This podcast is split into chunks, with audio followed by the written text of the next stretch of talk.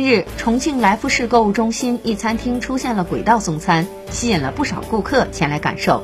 该餐厅的食物在厨房烹饪完成后，会被装入名为“云霄飞车”的容器，随后通过遍布餐厅的轨道滑行至顾客的餐桌上方，随后盘旋下降到顾客面前。有部分菜品是通过机器人来送。据介绍，这家餐厅占地七百七十二平米，十八条螺旋轨道。每一圈螺旋都会有自己独一无二的弧度与长度，所有菜品下单都是由 iPad 完成。服务员把菜品放进 UFO 造型的小车之后，只需要十七秒，食物就像超人一样从天上嗖嗖嗖的飞驰而来。